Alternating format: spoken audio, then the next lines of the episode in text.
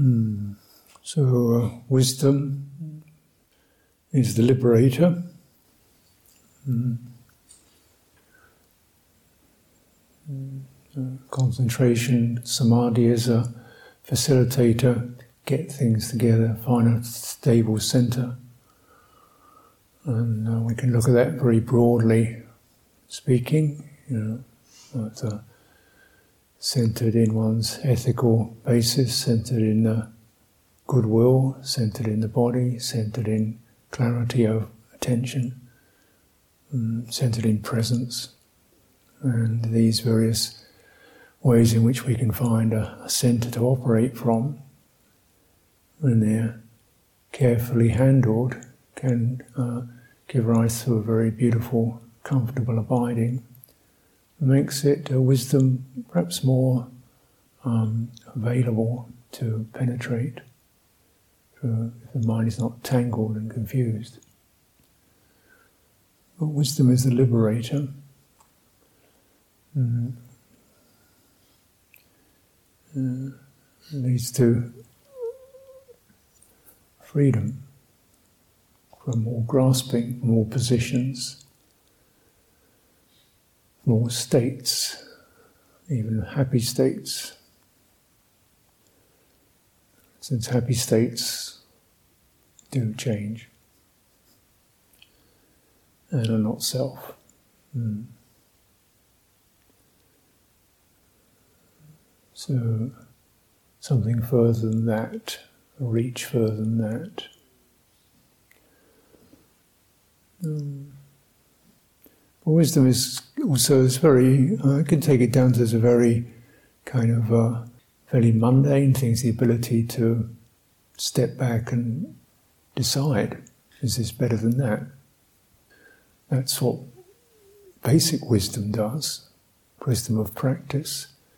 This this is lead, then a little more. This pleasant or unpleasant, and then a little more lifting, a little more scope it's pleasant now, but it leads to mm, mm, cause and effect. It's unpleasant now, but it actually does generate patience or strength or mm, release. It's pleasant now, but it does lead to carelessness and yeah, or greediness or opinionatedness or something like that. So we just looking not just at the ability to discern, can be first of all just around basic pleasure and pain, and then more profoundly, skillful and unskillful. Where does this pleasure go? Does it go somewhere skillful? Mm-hmm. Some, some pleasant states are skillful, goodwill, pleasant, skillful. Uh, the idea is, yeah, definitely cultivate states that are pleasant and skillful, but the most important thing is they're skillful. and for that, you have to have that wisdom to rise and look at long term results and also where's it coming from. And uh, where's it coming from? And that takes deep insight. Actually, got to penetrate the agent, the one who does it the self, the, the motivator. And that's often quite a blurred place. Just, just hmm, felt like it, or it seemed right, or everybody else does this, or I'm supposed to do that, or they want me to. It's a kind of knee jerk blur. You know, actually, what, where did that come from, that, that intention? Often from maybe some good idea or assumption. Yeah maybe not necessarily wrong, just why not shine some light into that? Is it associated with grasping? Yeah. Belief? Holding on to memories or perceptions? Is associated with that?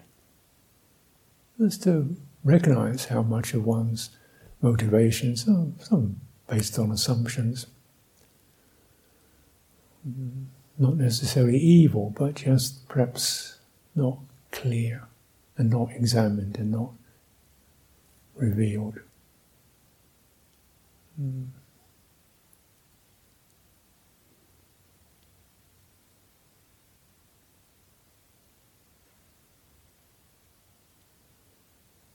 You have uh, assumptions about what we should do or get done or achieve in practice or what each of us is in our positions and roles, how good we are in, we're doing a good job or not, or where we are in our lives. It's, it's, well, before we actually formulate, where's it, where's it coming from? Where's the agency of formulation beginning from? Something to be, become. And does that work? What are the consequences of that? Hmm, generally, I've found that consequence of that one definitely does become and takes a position. Taking a position one favours this tends to reject or move away from that. Yeah, and and then what happens when one is unable to maintain what one's become? Know, someone's become healthy or position of authority or having some free time, and then that changes. Hmm? How is that?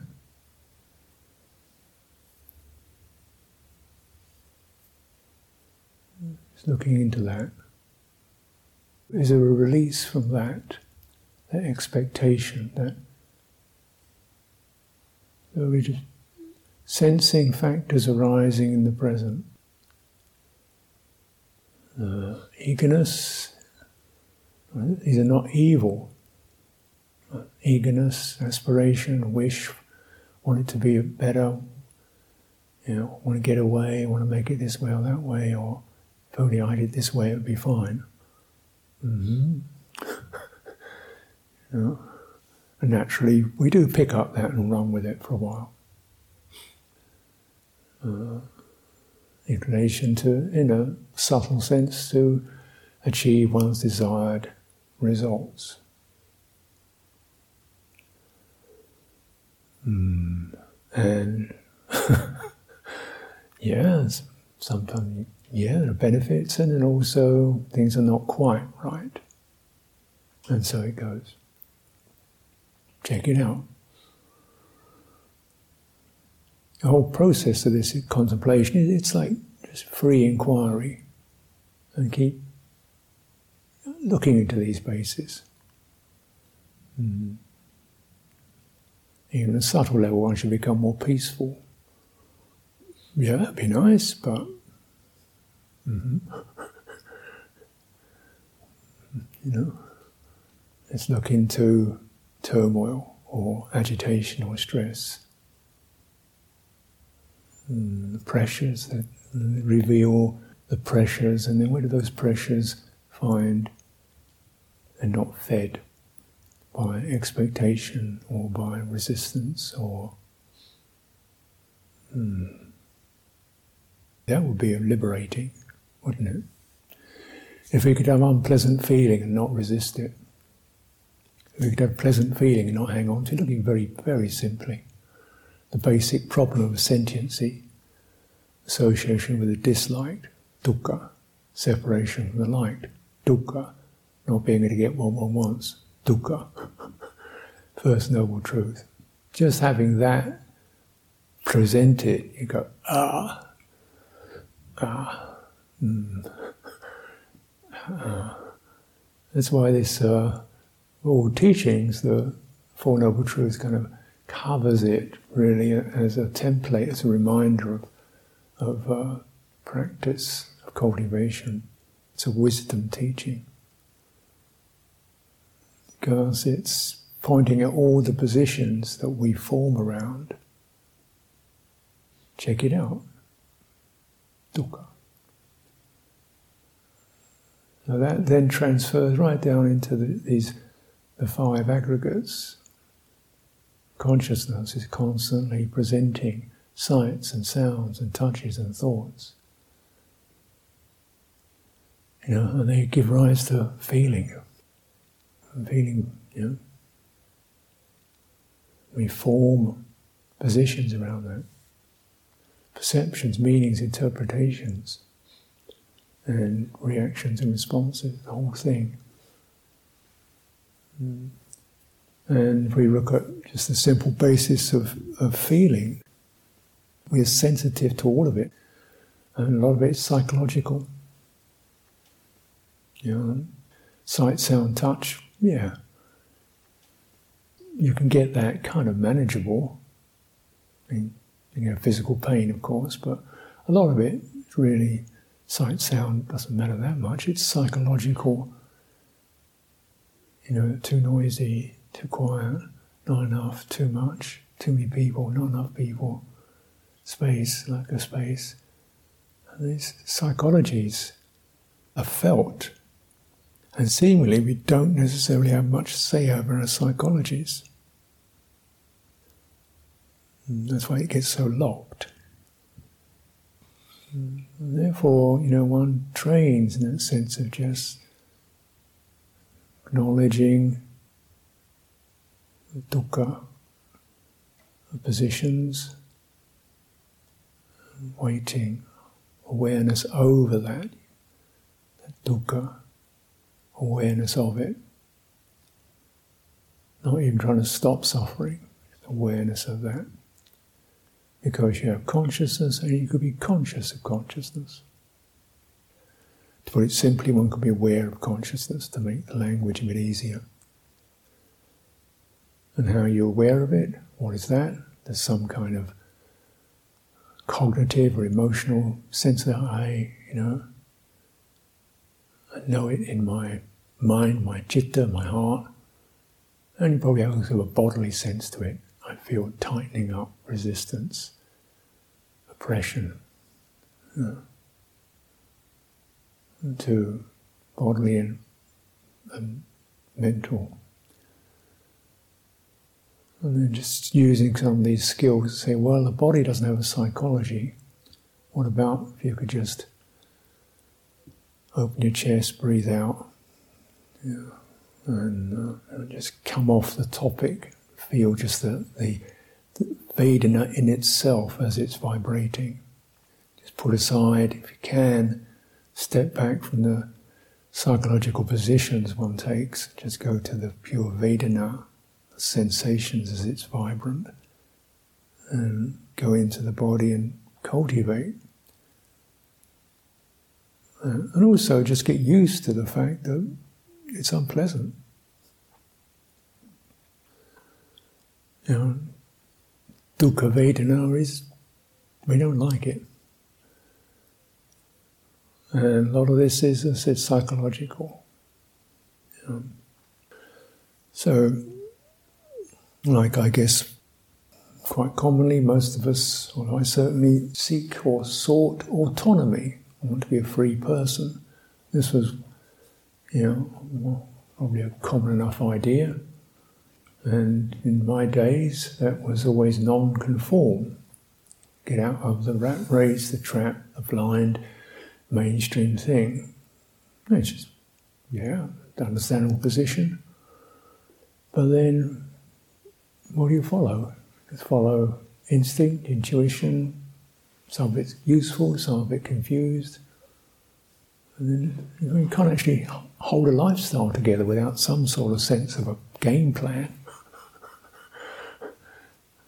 Some conforming to something. And you've actually got to get it so it works with other people. So there you get a little group who are conforming to non-conformist standards.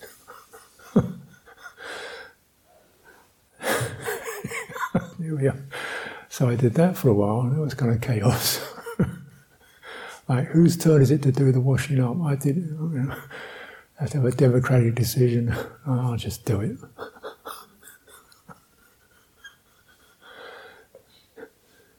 Easier than just going through all that hassle. You know, people are different. So everybody's going to be different. How can you actually form a coherent thing? Mm. So I didn't confused by that. It seemed like a good idea, it just couldn't actualize. um, then okay, we can agree upon morality, moral standards, sensitivity. And again, you can have different takes on exactly how refined morality is. Is your speech abusive or not? When you say that, I feel offended. Does that mean your speech is abusive or it just means I'm thin skinned? I've got a kind of, you know, place there that's a bit delicate. You know, it gets kind of very tricky if you try to take any of these things as ultimates. You know, so you just end up just do the best you can and wait for the dukkha to happen and deal with it.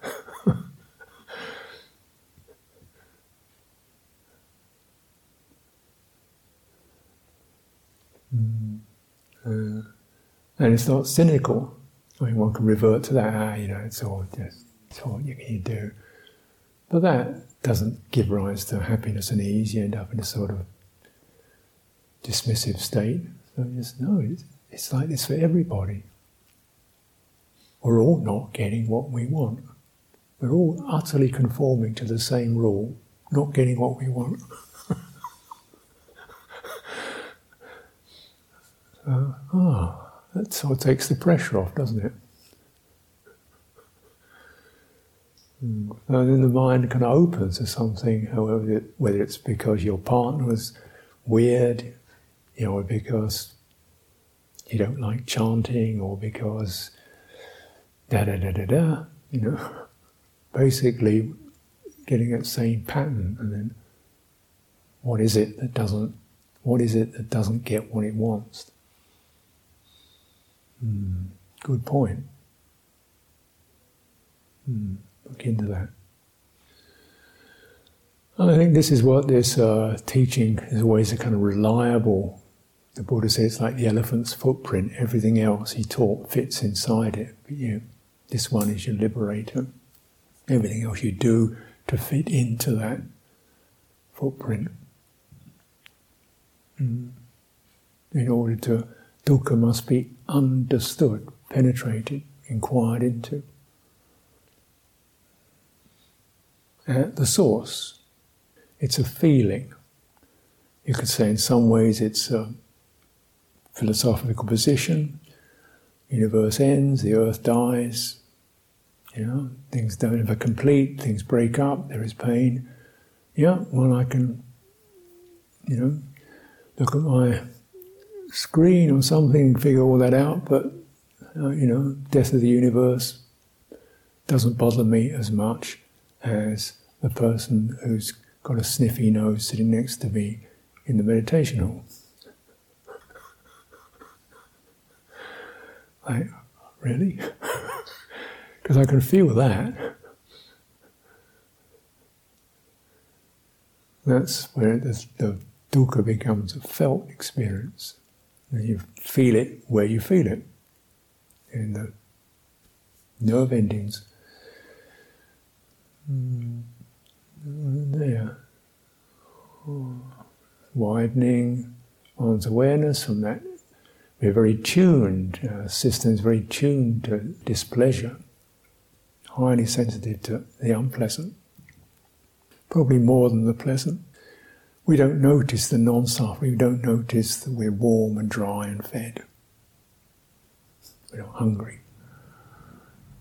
The place is dry and warm. We notice that. We notice the bits that annoy me, irritate me, disappoint me. Really, we tune into that. Oh. so, you know, that and the thing, and then it's widening one's perspectives, one's attitudes, and then widening one's awareness to include the uncomfortable. Mm.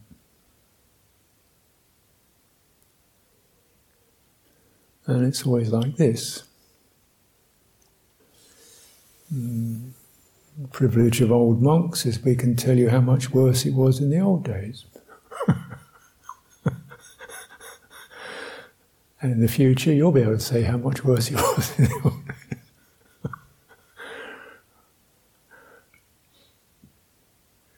Yes, it is. Uh, group practice can be quite have some stress in it because of the time, click, bang, bell in there, click, dong, you know, that kind of thing. We find that, you know, whatever, okay. Uh, but, you know, certainly in Amaravati, when we started doing these things, we did two months group practice. And in this, what was then the, the old retreat center, the main hall of Sala, which has now been taken down, the kitchen adjoined it. So the kitchen and the laundry. So you'd be sitting there in the morning, you just, oh, anything, a clang, bang, crash, somebody's making the call. Okay, right, four. Breathing breathing out. And then the spin dryer. Then the notice is, please don't do the spin drying. So, sitting there, okay, you know, there's always this stuff going on.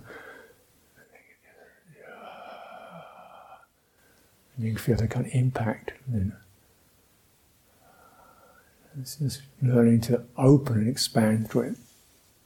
And because it was a very open place, you get people of dubious um, psychological stability drifting in with various um, behaviors that were challenging. and running around the sala and sitting there trying to meditation. okay, let's abandon the sala. We go over to what's now the retreat center. And this was this kind of long dorm and then a long hall. And there the thing was warmth, because it was always winter time. So the thing was warmth versus fresh air.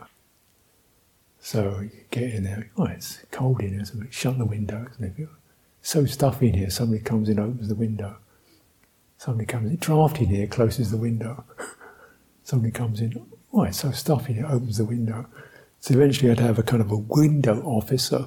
There's only one person allowed to open the windows because it was just always banging to and fro. It's got this draft down my neck, you know. I can't breathe. so they do it during the walking meditation, open all the windows, and they come in, all the windows be shut, and you sit there. Oh, they're all jammed together in that hall, pretty, pretty close up.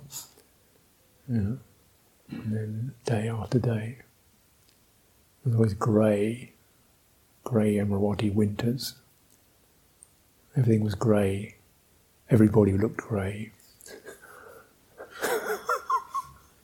The gruel was grey, the tea was grey. some kind of strange, you know, sort of a, um, you know, minor purgatory of some kind. We wait for release. And then just, just then, okay, you, you know, sort of sense of just feeling all that and opening, allowing it all to be there allowing all resistance to, to be there. Fantasies one would create about getting some nice little hermitage somewhere warm on one's own, be there, building projects, how to redesign the shrine room to make it better, that would be there. how to, that monk who was a real pain, get rid of him, that would be there. and actually just all this stuff melting down into that fundamental Vedana Oh, and then opening, widening. Mm. Somehow in the opening, and realizing that the chitta can do this, well, that provide almost like a drainage channel for the dukkha to just move out. It still wasn't wasn't it was fan- great and fantastic and ideal, but it was just there's an ending to that. And the psychologies of associated with holding on to this world of consciousness, conscious experience. Mm, oh, becoming independent within that. And some of this is kind of relatively easy some of it's quite deeply embedded because we have all kinds of almost embodied tangles and tightness and tensions and start to build up. And it's useful just to, to really notice where it is. This is the inner body with its tangles, like this. And clearly, one can cultivate various things, practices. Certainly, I found Qigong very helpful for that, breathing helpful for that. But also, just, you know, some, some things get, get stuck. Do I have to be stuck because it's stuck?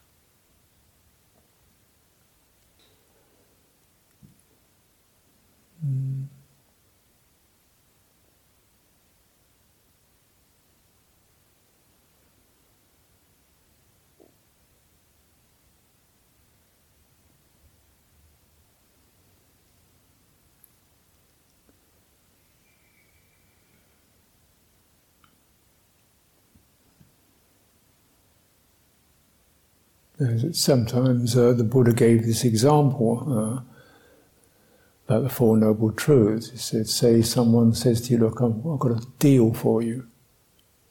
Deal. And this deal is that in the morning they're going to stab you with a hundred spears. In the afternoon, they'll stab you in a hundred spears. Evening, guess what?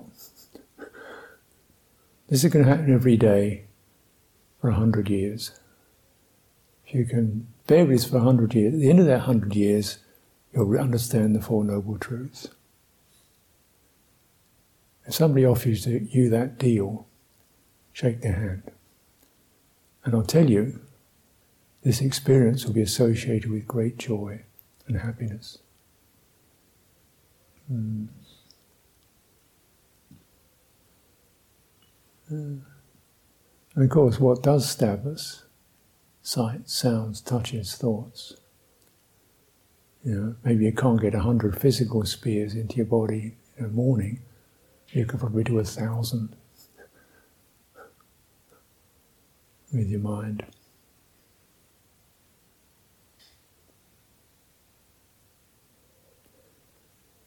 Hmm. And like he says, sometimes it takes a while. For something almost almost reflexive to begin to soften and release. Love our patience is practice, just bearing with it.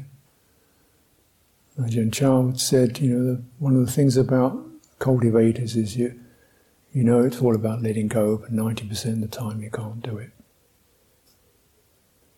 Something isn't ready yet. So being really compassionate and patient with that which is not ready yet. So we never give up, we never lose faith because we're stuck and struggling and coming with silly thoughts and you know petty quarrels or profound treatises of grievance or miserable analysis of ourselves. You never give up faith. This is the kind of stuff that happens as the unawakened grasp aggregates start to meet their own limitations.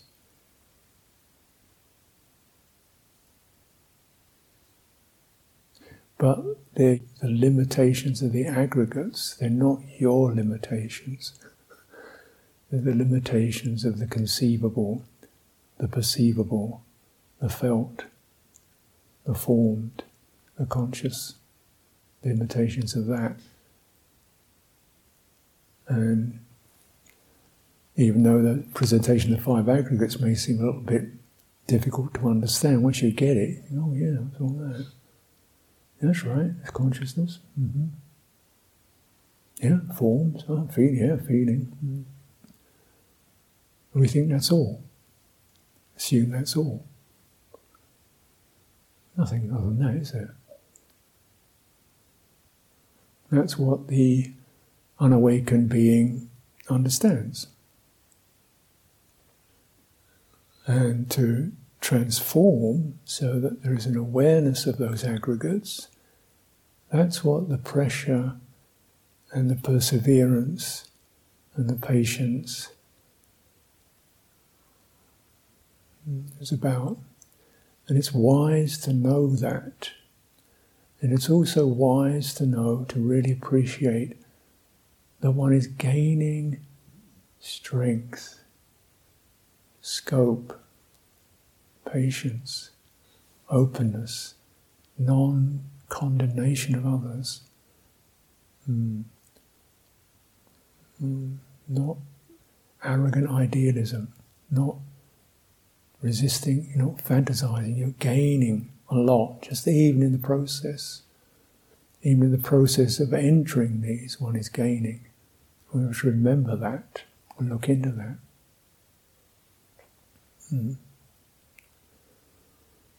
I think it was particularly at Amaravati where really I could kind of manage a fairly chaotic situation with kinds of people wandering in and out, some of them with not much sanity and frankly, and uh, sometimes not much ability to communicate and do all kinds of stuff at any time.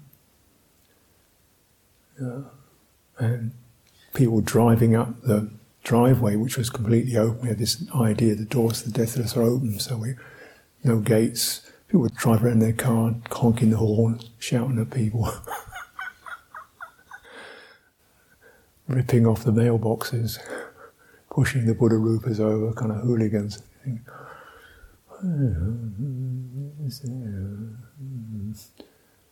Oh, just eventually just going to something kind of like a sense of love. Like, wow, there's so much struggling and dukkha and confusion in this world. Ah, oh, sort of altruistic quality of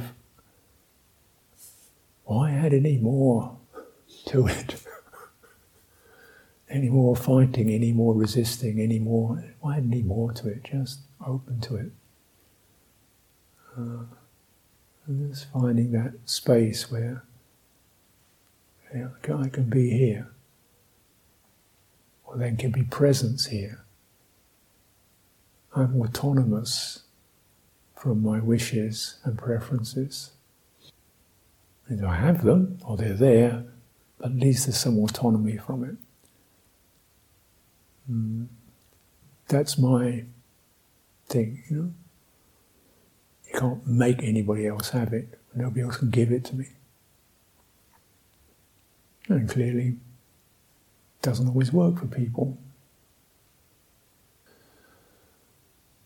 But we learn and nobody goes through this whole retreat process and cultivation and training without developing considerable amount of parami, strengths, virtues, patience, renunciation, goodwill.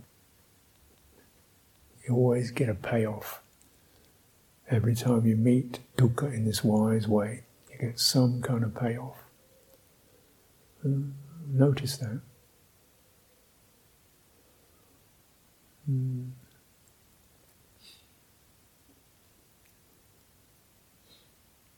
And that domain where the mind, thinking mind, the measuring mind stops doing that.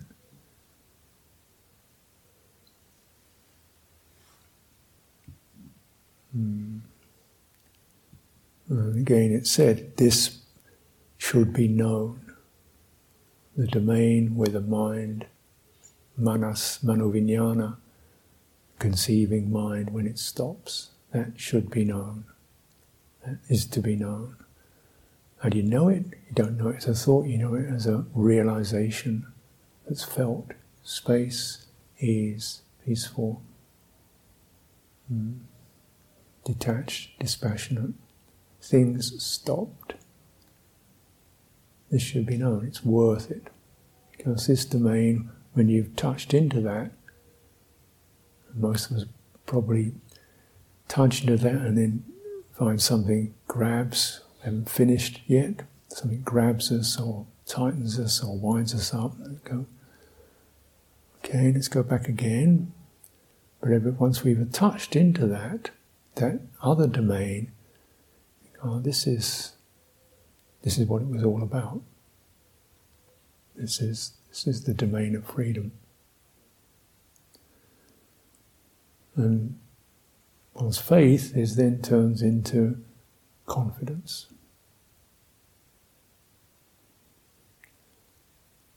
And confidence becomes gladness.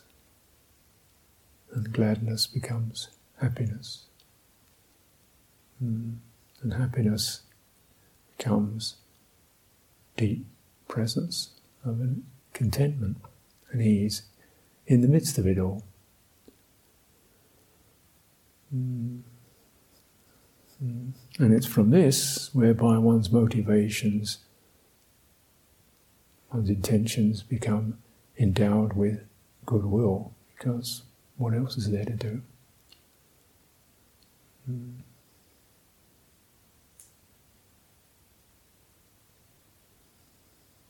So it's a kind of lovely fruition going down that, that vortex, the one spinning down into dukkha. And dukkha is the condition for the arising of faith. And that's how it is. Faith is a condition for the arising of gladness. Gladness is a condition for the arising of joy. Joy is a condition for the arising of ease. Is a condition of the arising. So it spirals down and it spirals up. You and that's the, the transcendent uh, conditionality of practice. Mm. makes us our lives noble. And perhaps there's nothing more we could wish for that would be higher or more fulfilling than that.